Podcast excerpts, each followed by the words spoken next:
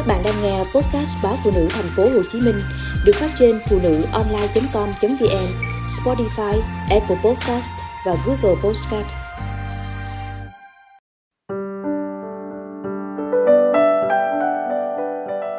Thà đơn thân chứ không bỏ con theo chồng mới.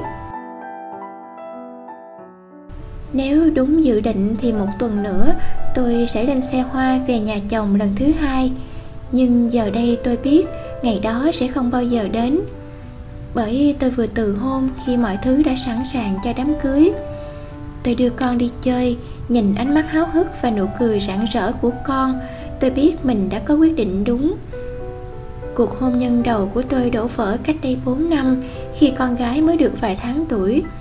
Chồng cũ qua lại với người khác trong thời gian vợ mang thai và sinh con. Tôi chọn cách chia tay chứ không thể tha thứ vì lúc tôi cần chồng nhất, anh lại mãi tìm niềm vui bên ngoài, thì sau này tôi còn trông mong gì nữa? Từ ngày ly hôn, tôi tự kiếm tiền nuôi con mà không nhận một đồng trợ cấp nào của chồng. Tôi không muốn dây dưa với chồng cũ vì sợ không vượt qua sự yếu đuối của đàn bà. Biết đâu tôi lại mềm lòng khi anh năn nỉ, rồi lại tự nhấn chìm cuộc đời mình trong khổ đau thêm một lần nữa. Vì tôi biết mình vẫn còn yêu anh chỉ có điều không thể chấp nhận sự phản bội. Tôi như con chim sợ cành công, không dám nghĩ đến chuyện yêu hay tái hôn lần nữa. Tôi dồn hết tình cảm cho con và xem con như lẽ sống của đời mình. Cứ nghĩ mình sẽ sống mãi như thế, nhưng một năm trước, tôi tình cờ gặp người mới trong một lần đi du lịch cùng con gái. Anh hơn tôi 4 tuổi, cũng từng lỡ một lần đò và hiện đang sống cùng cha mẹ vợ cũ của anh đưa hai con ra nước ngoài sinh sống, vài năm mới về nước một lần. Anh có sự nghiệp kinh tế vững vàng và điều quan trọng là anh làm cho trái tim tưởng như hóa đá của tôi rung động thêm một lần nữa. Bao năm làm mẹ đơn thân, tôi cố vươn mình lên mạnh mẽ nhưng không tránh khỏi những lúc tuổi buồn.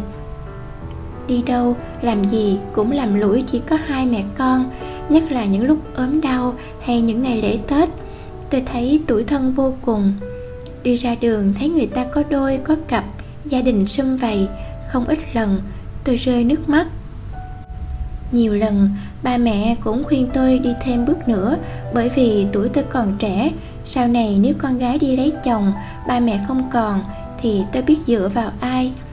Khi gặp anh, tôi cũng có ít nhiều sao động. Anh quan tâm chăm sóc hai mẹ con rất chu đáo, càng làm tôi tin tưởng hơn khi anh đưa tôi về nhà ra mắt, ba mẹ anh tỏ ra có nhiều cảm tình với tôi. Tôi vẫn chủ quan nghĩ rằng, nếu lấy nhau, việc tôi đưa con gái theo cùng là điều đương nhiên, vì anh cũng không vướng bận chuyện con cái. Anh cũng không đề cập gì đến chuyện đó khi bàn chuyện cưới sinh. Đến khi hai gia đình gặp mặt để ấn định ngày cưới, thống nhất xong mọi việc, thì ba mẹ anh mới nói gia đình anh chỉ chấp nhận tôi về làm dâu, chứ không muốn đèo bồng thêm con của người khác. Họ lo sợ lúc tôi với anh có con, thì cuộc sống sẽ trở nên phức tạp khi phải sống cảnh con chung, con riêng. Ba mẹ tôi rất bất ngờ trước điều kiện như thế, nhưng để giữ hòa khí, ông bà bảo để tôi và anh quyết định. Nếu đồng ý thì ông bà sẵn sàng nuôi con giúp tôi. Tuy nhiên, tôi đã trả lời ngay lúc đó mà không cần hỏi ý kiến của anh nếu không đồng ý cho tôi đưa con theo, thì sẽ không có một đám cưới nào cả. Mẹ anh lắc đầu, cho rằng tôi chưa thực sự toàn tâm, toàn ý với cuộc hôn nhân này. Anh không nói nửa lời, mà về sau còn trách tôi vội vàng, sao không bàn bạc với anh đã rồi quyết định. Tôi nghĩ cần bàn bạc làm gì nữa. Ba mẹ anh đã nói thế thì tôi chỉ có một lựa chọn, một là anh, hai là con mà thôi đối với tôi, con gái không thể đem ra đông điếm cân đo mà lựa chọn. Vả lại, tôi không muốn bước vào một cuộc hôn nhân mà khi chưa bắt đầu, người ta đã muốn tôi sống theo ý họ.